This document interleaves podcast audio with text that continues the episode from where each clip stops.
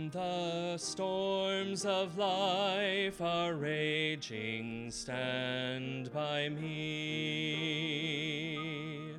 When the storms of life are raging, stand by me.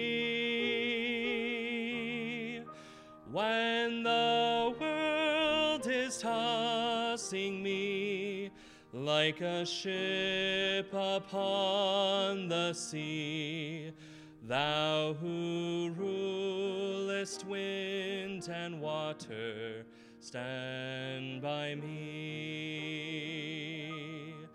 In the midst of tribulation, stand by me. In the midst of tribulation, stand by me.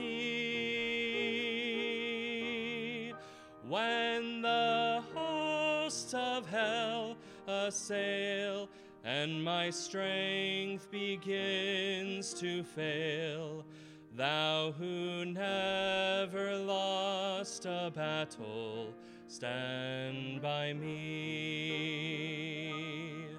In the midst of faults and failures, stand by me. In the midst of faults and failures, stand by me. When I do the best I can, and my friends misunderstand, thou who knowest all about me, stand by me.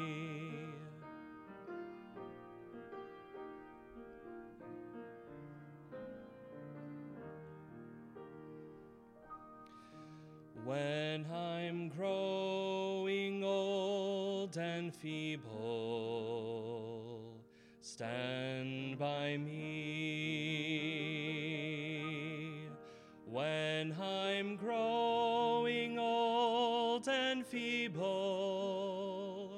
stand by me. When my life becomes a burden, and I'm nearing chilly Jordan. O thou lily of the valley, stand by me.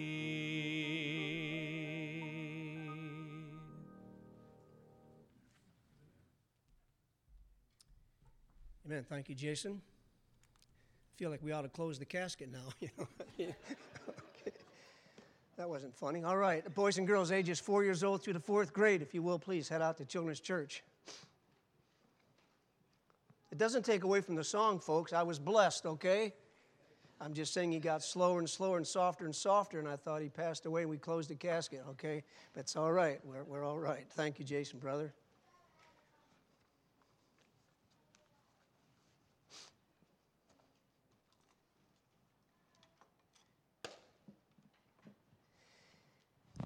The angel Gabriel went to Zacharias, the father of John the Baptist, one day as he ministered in the temple and said that he and Elizabeth were going to have a son. As you know, his name was John. We call him John the Baptist. One of the things that Gabriel said to Zacharias, he said that your son is going to be great in the sight of the Lord. Great in the sight of the Lord. Oh, the desire to be great in the sight of the Lord. I wonder today, is that our desire? Is that your desire this morning? You might not be great, but you might be great in the sight of the Lord. Notice, please, it's not, again, this desire to be great. Uh, seek not greatness, the Bible says. Uh, let another man praise thee, not thine own mouth. We do not desire to be great, but what a privilege and what a, an awesome passion to be desiring to be great in the sight of the Lord. There's a mother in the Bible that the Bible calls a great woman. When you think of all the mothers in the Bible, if I ask you today, who do you think would be the mother that the Bible says was a, was a great woman? I wonder who you would say. Some might say perhaps Sarah. Rebecca, Rachel, Ruth, perhaps Hannah, maybe Elizabeth, Zacharias' wife, John the Baptist's mother, maybe, maybe Mary, the mother of our Lord. But who in the Bible do you think God says it was a great woman? If I told you that she's found in 2 Kings 4, would that help you? He said, doesn't help at all, Pastor. 2 Kings 4. We, we don't have a name for her. There's no name given her in the Bible. We call her the Shunammite woman. The Shunammite woman. Turn, please, if you will, to 2 Kings chapter 4 this morning for our text on this Mother's Day. 2 Kings chapter 4.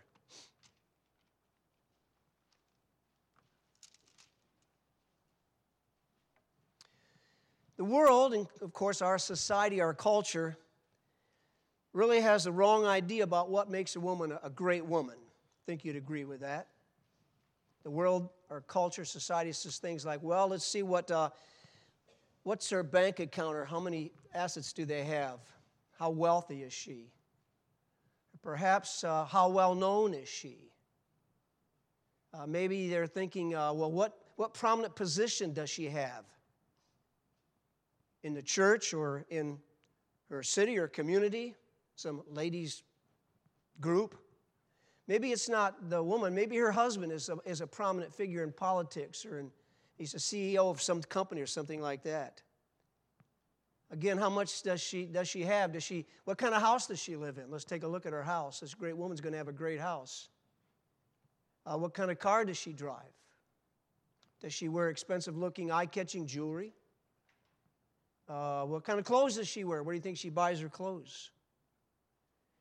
Uh, perhaps they think about her family. Yes, well, oh, she's a great, great woman because, I mean, look at her family. She's got a you know, well respected family. Maybe she's highly educated. There's all kinds of things that the world kind of looks at and says, well, no, there, there's a, a woman that, you know, is no big deal there, you know, so she's there, okay? Or, oh, there, there's, a, there's a great woman right there. So when you think about a great woman in the Bible, I think that you would, you would expect something a little different than all these things we've just mentioned that are so important to the world. The world looks at these things. God looks at a woman's godly character. And I want, to, want us to see this morning a woman in Scripture who is called a great woman. And, and it's, I really believe, because of her godly character that she had. It's in 2 Kings chapter 4. And I want to read verse 8. And then I'm going to stop for just a moment and say a few words, and then I want to read the rest of the chapter, not the, not the entire chapter, but I, I think it's best to Generally, when I preach, I don't read a long passage, just work our way through it as we go through it. But if I do that this morning, because it is a long passage and I have so many things that I'd like to share with you on this Mother's Day from this passage, I'm afraid we won't get to the end of the story, and that would be bad. Or I'd preach till noon, and that'd be worse for some of you. And a couple, three people would say amen, but the rest would be crying, okay? And so uh, I don't know what to do, but I think we better read the whole story so at least you hear the whole story. And then I'll, I'll fill in whatever time we have with some things that we can learn from this wonderful, godly, great woman. Acts, excuse me, Acts, 2 Kings chapter 4, please, verse 8. And it fell on a day that, he, that Elias, or Elisha rather, passed to Shunem, where was a great woman, and she constrained him to eat bread. And so it was that as oft as he passed by, he turned in thither to eat bread. We're told this woman here was a great woman. Now, to be true to the scriptures, and as a pastor, a preacher, we must be true to the scriptures. I don't think the word great here has really to do at this point in the, narr- in the narrative. It's really not that she was a godly woman. We believe she was, and the chapter will show that to us. But we, if we just take the word great and look it up in a Hebrew concordance, it's really not tied to, it's not always tied to great in the sight of the Lord. So it doesn't say there was a great woman in the sight of the Lord, it's just a great woman. And the word great simply in Hebrew means great in any sense. Uh, it can mean that she was great in the fact that, that she was great in her age. She was older. It can mean that. She was great in nobility. Uh, she was great in social prominence. She was great in wealth or other things. I mean, the Bible doesn't tell us what she was great in. It just says it fell on a day that Elisha passed through Shunem where was a great woman, where was a great woman. But we don't know at that point what is she great in, what's great about her. We're going to read this chapter now, all the way through verse 37. And I want you, especially, I want our ladies, and especially I want our mothers, to be, as I read, to be thinking, what is there about this woman that makes her great in the sight of the Lord? Why was she truly a great woman in the things that really count? And, and, and what can I learn as I observe her here? What is something that can help me be a better woman, a godly woman, a better mother? How can this mother provide an example for me to follow? 2 Kings, please, chapter 4, beginning again at verse 8.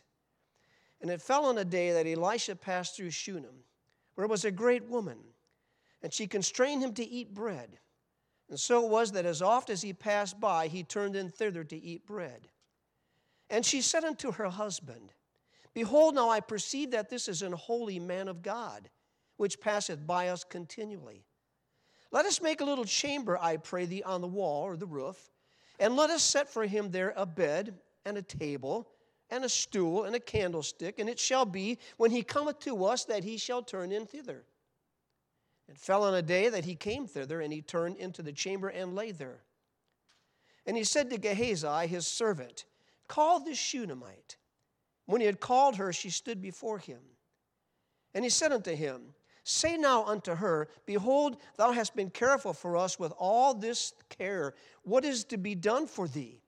Wouldst thou be spoken for to the king or to the captain of the host? She answered, I dwell among mine own people. And he said, Well, what then is to be done for her? And Gehazi answered, Verily, she hath no child, and her husband is old. He said, Call her. When he had called her, she stood in the door. And he said, About this season, according to the time of life, thou shalt embrace a son. And she said, No, my Lord, thou man of God, do not lie unto thine handmaid. And the woman conceived and bare a son at that season that Elisha sent unto her according to the time of life. When the child was grown, it fell on a day that he went out to his father to the reapers. And he said to his father, My head, my head. And he said to a lad, Carry him to his mother. When he had taken him and brought him to his mother, he sat on her knees till noon and then died. She went up and laid him on the bed of the man of God and shut the door, uh, uh, shut the door upon him and went out. And she called unto her husband and said, Send me, I pray thee, one of the young men and one of the asses, that I may run to the man of God and come again. And he said, Wherefore wilt thou go to him today? It is neither new moon nor Sabbath. And she said, It, is, it shall be well. Then she saddled an ass, said to her servant, Drive and go forward. Slack not thy riding for me, except I bid thee. So she went and came unto the man of God unto Mount Carmel. Came to pass when the man of God saw her afar off that he said to Gehazi his servant, Behold, yonder is that Shunammite. Run now, I pray thee, to meet her, and say unto her, Is it well with thee? Is it well with thy husband? Is it well with the child? And she answered, It is well. When she came to the man of God to the hill, she caught him by the feet, but Gehazi came near to thrust her away. And the man of God said, Let her alone, for, she, for her soul is vexed within her. And the Lord hath hid it from me and, and hath not told me. Then she said, Did I desire a son of my Lord? Did I not say, Do not deceive me? Then he said to Gehazi, Gird up thy loins, and take thy staff in thine hand, and go thy way. If thou meet any man, salute him not. If any salute thee, answer him not again, and, and lay my staff upon the face of the child. And the mother of the child said, As the Lord liveth, and as thy soul liveth, I will not leave thee. And he arose and followed her.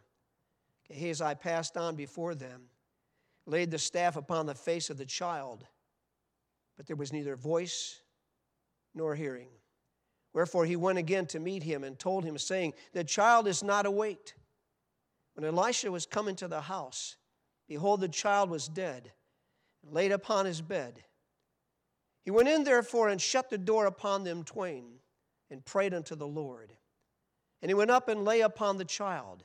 He put his mouth upon his mouth, his eyes upon his eyes, his hands upon his hand. And he stretched himself upon the child, and the flesh of the child waxed warm.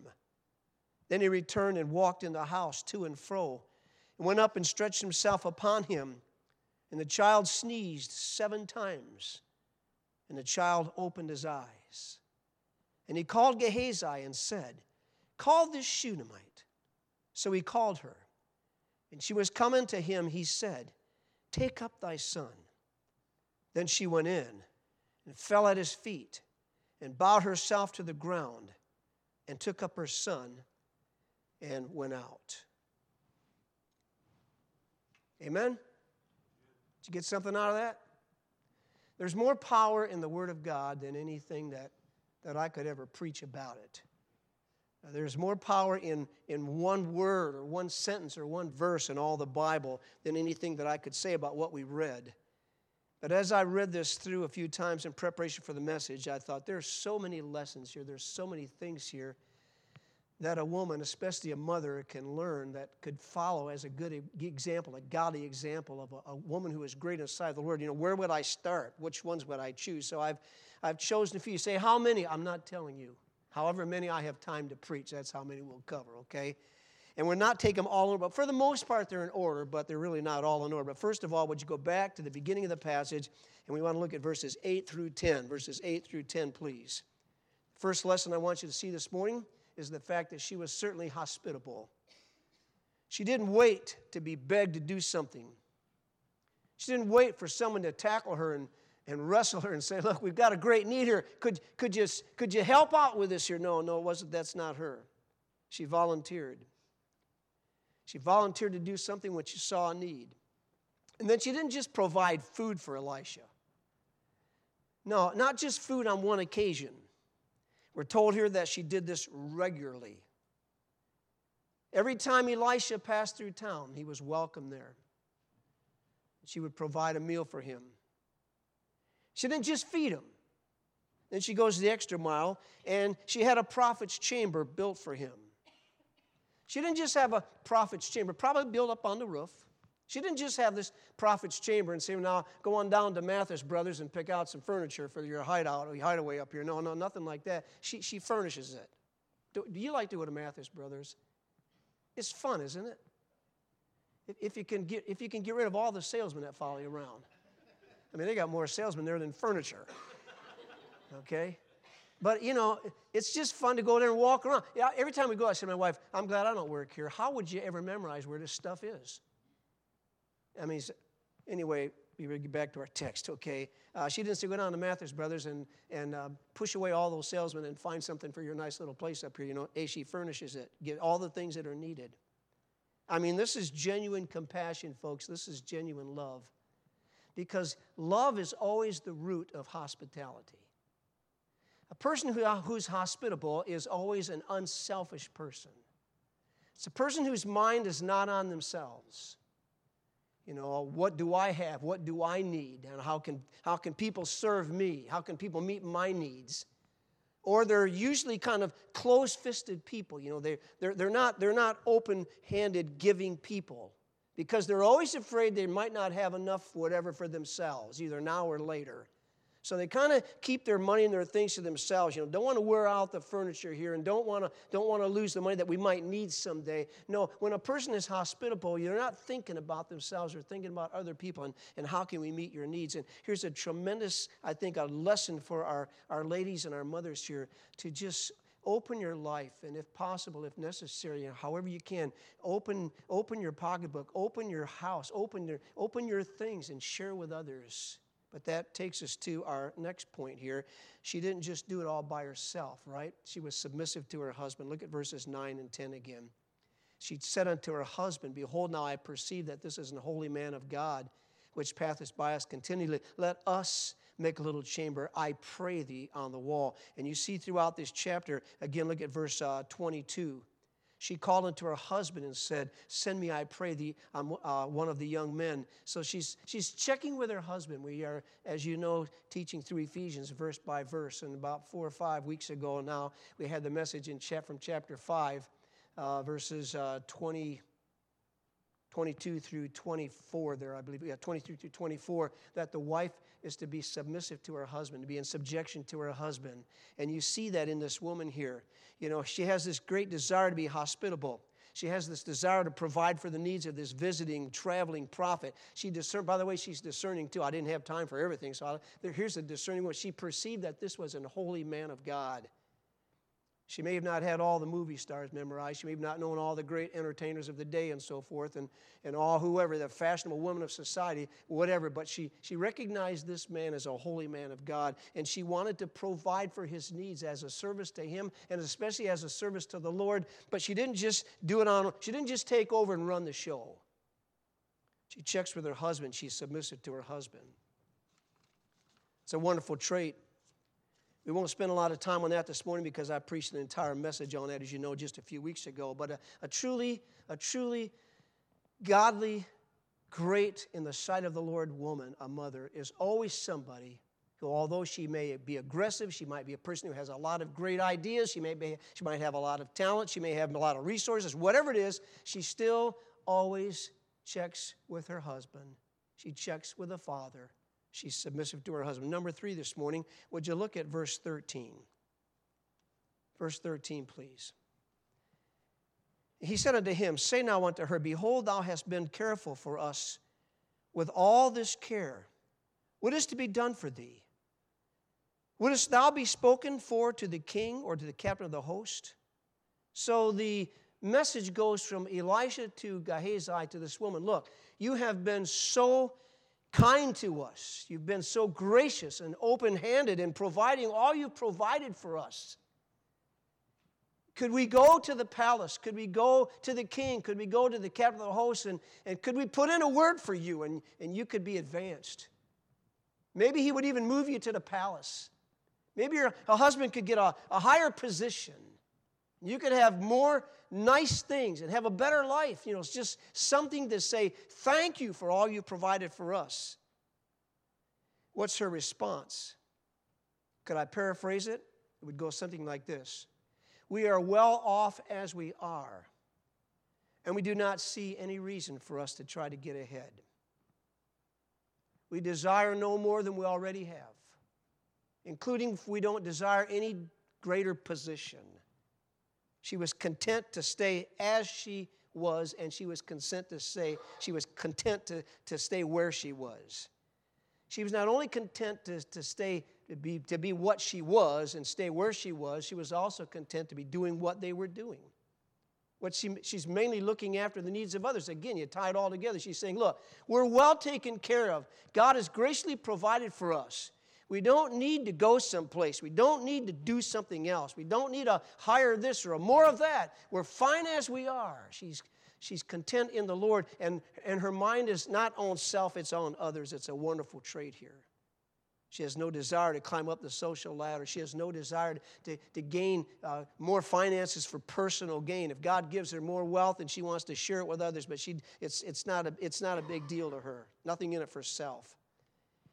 I think one of the most prevalent sins today of the typical American mother in our world is this sin of being discontent, being covetous, never really satisfied with where they are, never really satisfied where, where God put them, never really content with what God has given to them, always wanting to go someplace else or wanting to get something else, to purchase something else, to get something else.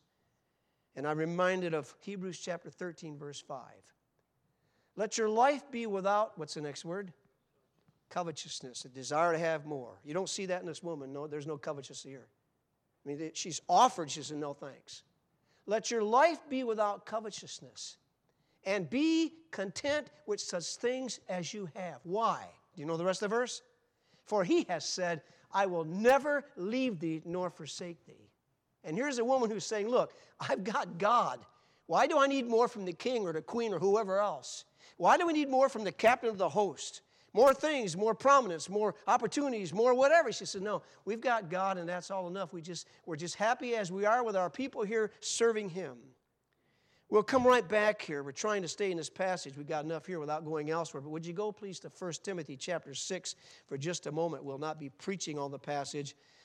I probably could quote it for you, but I think it would be good to read it together, okay? 1 Timothy chapter 6. You need to think about this passage when you think about the Shunammite woman, a model for mothers, a model for women. 1 Timothy chapter 6, beginning at verse 6. Do you find it? You got it? But godliness with, next word, Question What is godliness with contentment? What is it? Look at it. But, for, but godliness with contentment is great gain. It goes along with being a great woman. But godliness with contentment is great gain. For we brought nothing into this world, and it is certain we can carry nothing out.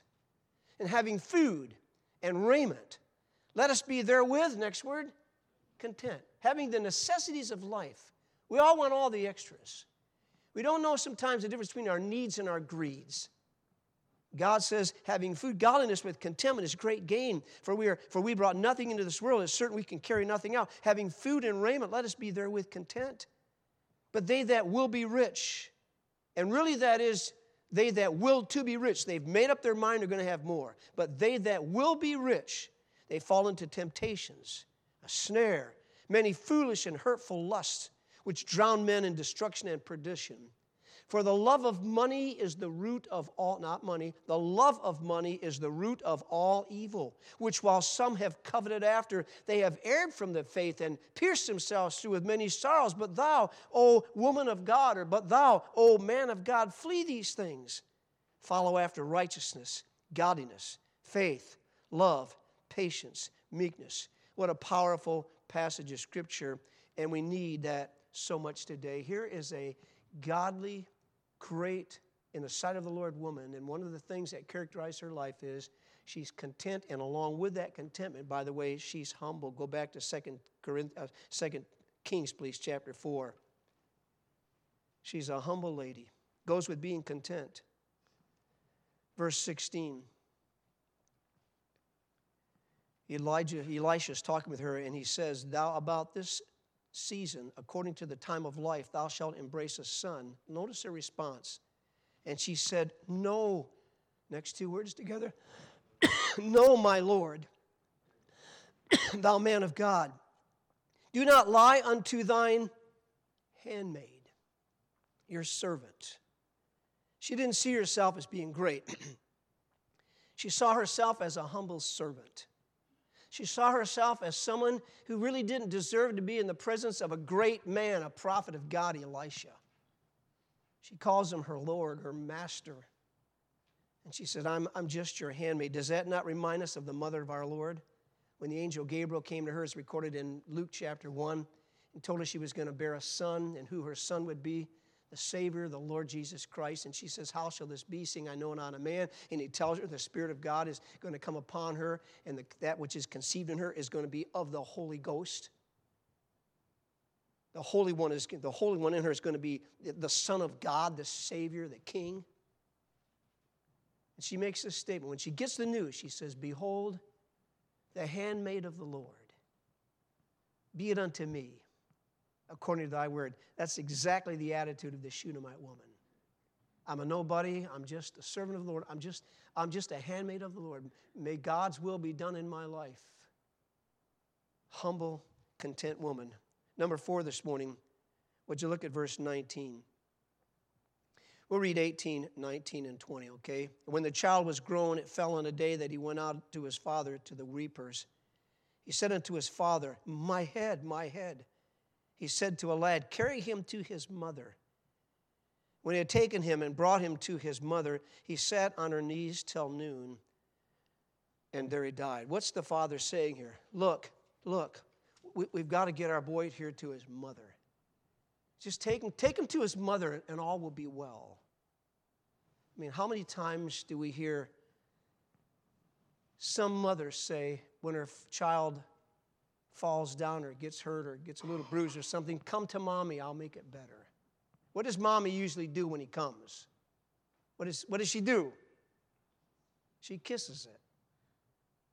It was interesting to watch the boy across the street trying to learn, learn how to ride his bicycle. When you try to learn a bicycle, do you usually make it the first time you try?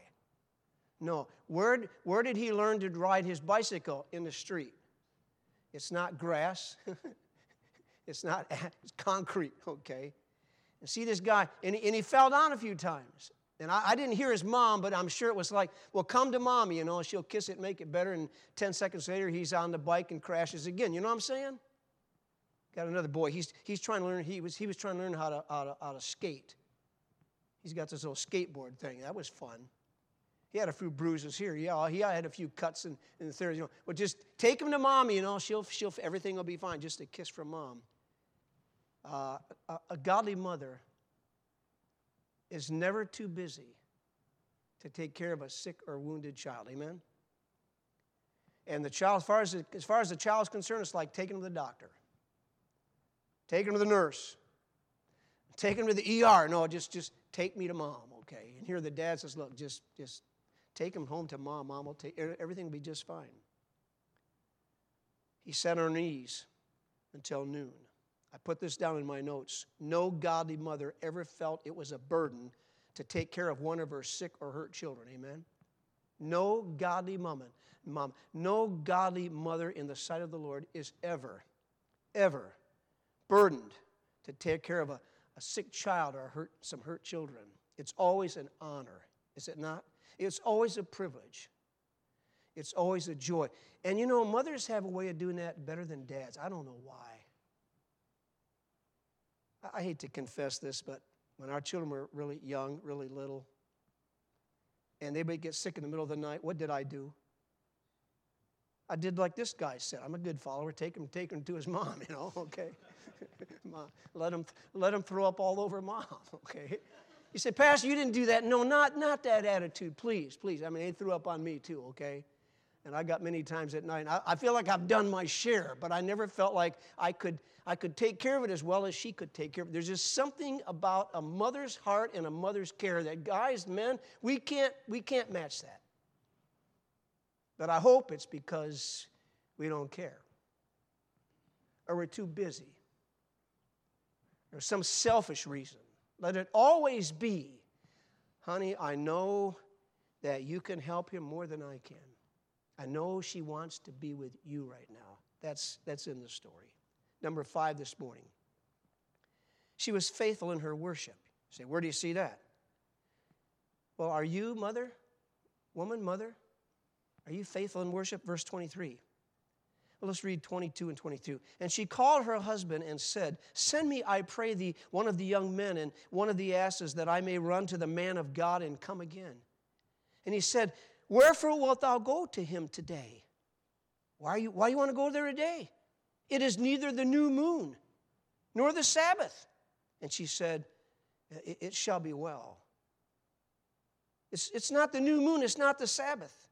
I mean, could I paraphrase? I know that you worship every Sabbath day. I know, honey, that you go and worship on special days like the new moon. Today is not the Sabbath day and it's not new moon feast time. And so, so why do you want to go and worship today of all days? I don't think I'm stretching the point here. This woman had a reputation with her own husband that when it was time to worship, she was there. When it was the day to worship the Lord, she was there. He said, I can understand if you want to go to the man of God and worship, you know, but this is not the Sabbath day, it's not the new moon. So what's the occasion? And she says, All will be well. It's, it's going to be okay. Do you have that kind of reputation? I've said this so many times in this pulpit, and I'll say it again. One of the things I respect most and admired most and love most about my godly mother was that I'm telling you, I don't like the phrase, but it's still a good phrase. When the church doors were open, could you finish it? She was there. She was there. She was there for Sunday school. She was there for Sunday morning church. She was there for Sunday night church. And we were with her. She was there for Wednesday night prayer meeting, midweek service. When we had a missionary, she was there. We had an evangelist, they didn't know how many nights. Back in those days, a lot of the meetings were two weeks. We were there every night. Fellowship things, she was there. I'm thankful for that about my mom. What a wonderful example she gave for her eight children. She had a reputation. And by the way, it wasn't just the habit of going to church. You know, when the church doors open, whenever the church doors open, be there. That's not the main thing. The main thing is why do you go when the doors are open? My mom loved the Bible. She took advantage of every opportunity to hear more of God's truth. My mom loved, loved Christian friends. Loved, looked forward to going to church to be with her Christian friends. My mom had very, very little money. I mean, very little money. But my mom liked to go and get to put something in the offering plate. Just a little something in the offering plate. My mom, my mom loved to pray. My mom loved to pray so much, sometimes it irritated me. Say, really? Yeah. Like after dinner every night. Our family, this was, I'm sorry, folks, this was the good old days when families actually ate together. We'd all gather in the kitchen every night, all 10 of us, and nine of us at that time before I went to college. And we, we would eat. Six boys and two girls at that time, five boys and two girls, mom and dad. That took a lot of food, okay? And it took a lot of time. And we'd sit there and eat. And when we finished eating, it wasn't like, hey, dinner's done, we're out of here. You know, we weren't watching TV while we were eating. We didn't have a TV. We, kids weren't playing video games while, you know, while the rest of us were eating. No, none of that kind of stuff. We were, all, we were not in all, we were in the kitchen and we're gathered. And this is every night. And when you're finished eating, what do you do? You do the dishes as fast as you can if it's your week. Then you go outside. For us, you go outside and play ball. We had our own ball field right out behind our house. We lived 15 acres in the country. We had our own ball field right out behind our house. We'd go out and play. And we all would take turns. My dad would always read the scriptures. And then we would take turns praying. And we were always excited until it was mom's turn to pray. She prayed for every missionary that she ever met. She prayed for every pastor, every evangelist. I mean, she prayed for everybody that was sick. And it's like, won't be any ball game tonight. It'll be dark when she finishes. But you know what? was, I didn't really like it back then, folks, but I thank God for it today. And I, what I said today, I do not say, as you know, I am not saying this as criticism of my godly mom. I'm saying this as a testimony and as a compliment to my dear mother, who had the reputation. Church was really important. Wednesday night prayer meeting was really, we get to go pray together and hear more of God's word. This is this Shunammite woman. Why are you going to church today? It's not Sunday, you know, Saturday in those days. You know, it's not some holy feast day. No, I, have got some other business to take care of. How many times in the Bible do we, afraid, do we read a phrase like this? He went up to the temple on the Sabbath day as his custom was. And I ask you today, is that your custom? Is that something that you do and people know you do it? And it's not, again, because it's just a habit, it's like a tradition. No, no, it's none of that. It's like what church represents to you. That's what you want in your life number six this morning, please. Would you look at verse 21? Verse 21. And she went up and laid him, her, her son, on the bed of the man of God. And she shut the door upon him and went out. She did not murmur. She did not complain. She did not sorrow when her son died. She acted quite differently than we would expect. Why? I believe definitely because she believed that, that her dead son would be resurrected. Instead of calling a neighbor or a friend or her husband or the priest or the doctor or the town mortician, she laid her son upon the bed of Elisha and she set out immediately to find him. Look at verse, uh, we just read verse 21. How, how do we know, as we read this verse, as we read the verses that follow, I mean, how, how would we know that how, how can I say I believe that she had this faith to believe that her son was going to be resurrected, that God was going to raise up her son? Would you quickly go to Hebrews chapter 11? Hebrews chapter 11. Hebrews chapter 11 is what do we call Hebrews 11? The what chapter? The faith chapter. From beginning to end, it's all about the heroes of faith, God's hall of faith. People who had great faith, great men who had great faith, great women who had great faith. And you read Hebrews chapter 11, after mentioning several by name, then he says in verse 32, What shall I more say? For the time would fail me to tell of, and he gives some more names. And then you come down to verse 35, and you, you read this Women received their dead raised to life again. Women, not men, received Received what? They're dead, raised to life again by faith. That's why they're in this chapter. In the Old Testament, you have two mothers who saw their dead sons resurrected. Number one, Elijah, and number two, now, Elisha. God says, women, not one, women received their dead raised to life again. This has got to be Old Testament, New Testament, wasn't written yet. This definitely refers to this lady. Go back to Hebrews, go back to 2 Kings, if you will, chapter 4. Look at verse 23. And he said, Wherefore wilt thou go to him today? It is neither new moon nor Sabbath. And she said, It shall be well. Why would she say that? Elisha is going to come back with me. And all is going, when it's all said and done, It's all going to be okay. It will be well. And does that not remind us of Abraham in Genesis chapter 22? Don't turn there. When God says to Abraham, after all those years of waiting for a son, a promised son, and the son comes, and then God says, Abraham, I want you to take your son Isaac, your only son whom you love. I want you to go to this mountain that I'll show you, and I want you to offer your son for a sacrifice. I want you to slay your son as a sacrifice, a burnt offering. And Abraham gets up the next morning and heads on out. You know the story.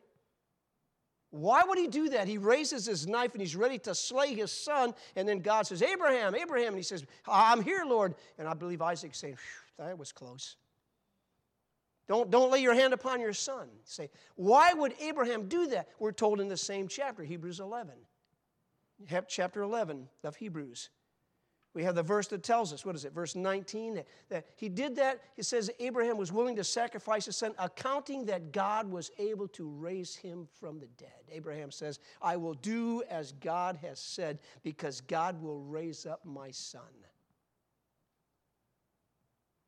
The Shunammite woman she has something in common. She's in that same chapter, Hebrews 11, because she has something in common with Abraham. She believed that God would raise her son. By the way, she had something in common with, with Abraham's wife, Sarah. Back in Genesis, I think it's what, chapter 19, I believe? Sarah laughs when she's told that they're going to have a son. She'd already been told that. Now, the Bible says she laughed, and, and there was, there was, a, there was a, a rebuke for that. She says, No, I didn't laugh. And God said, Yeah, you did laugh. You say, well, why are you bringing that up? Well, look back in 2 Kings, chapter um, 4, verses 16 and 28. Verse 16.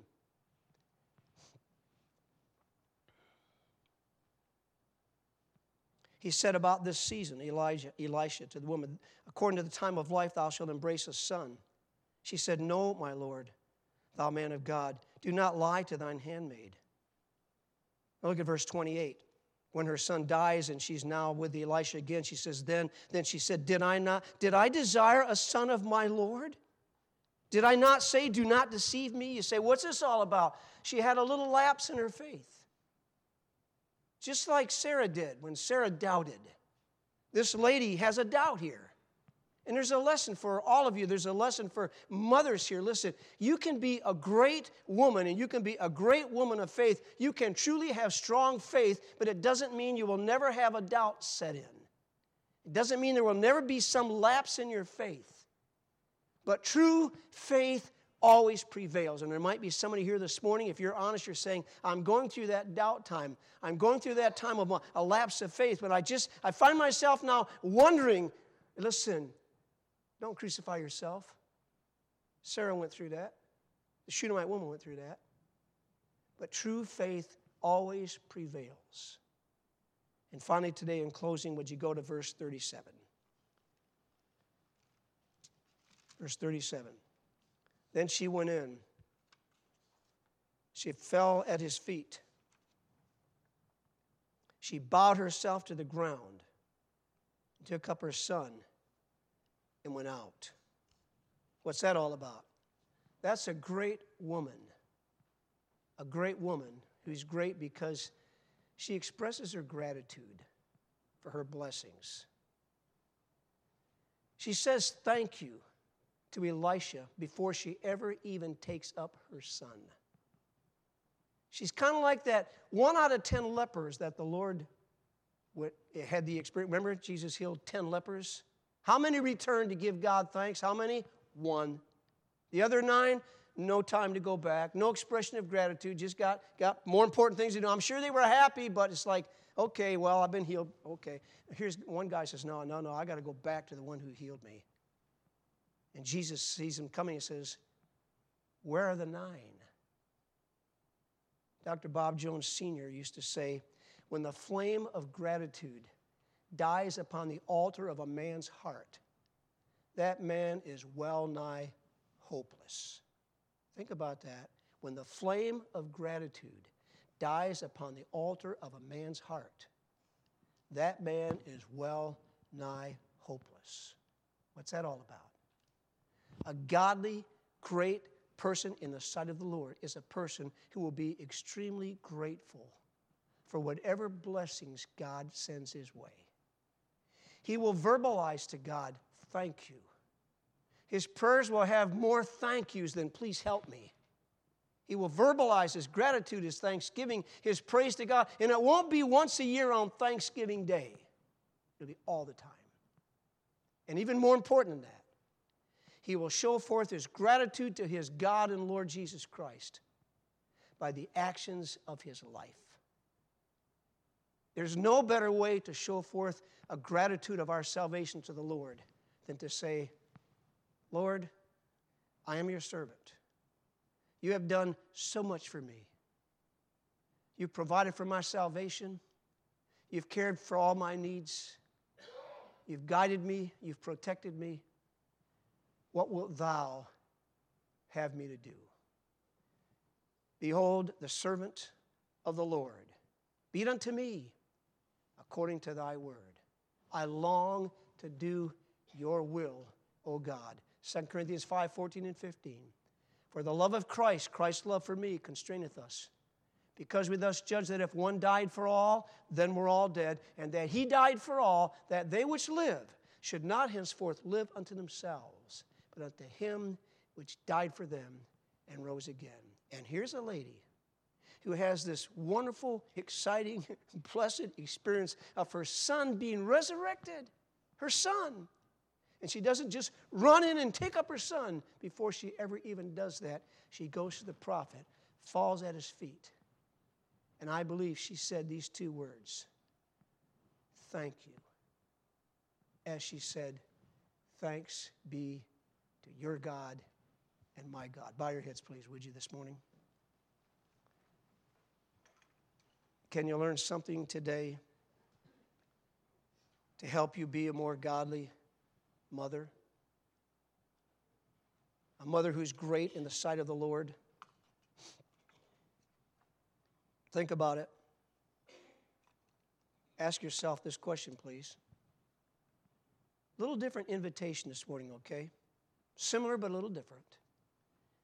Would you ask yourself this question, mothers? Am I hospitable?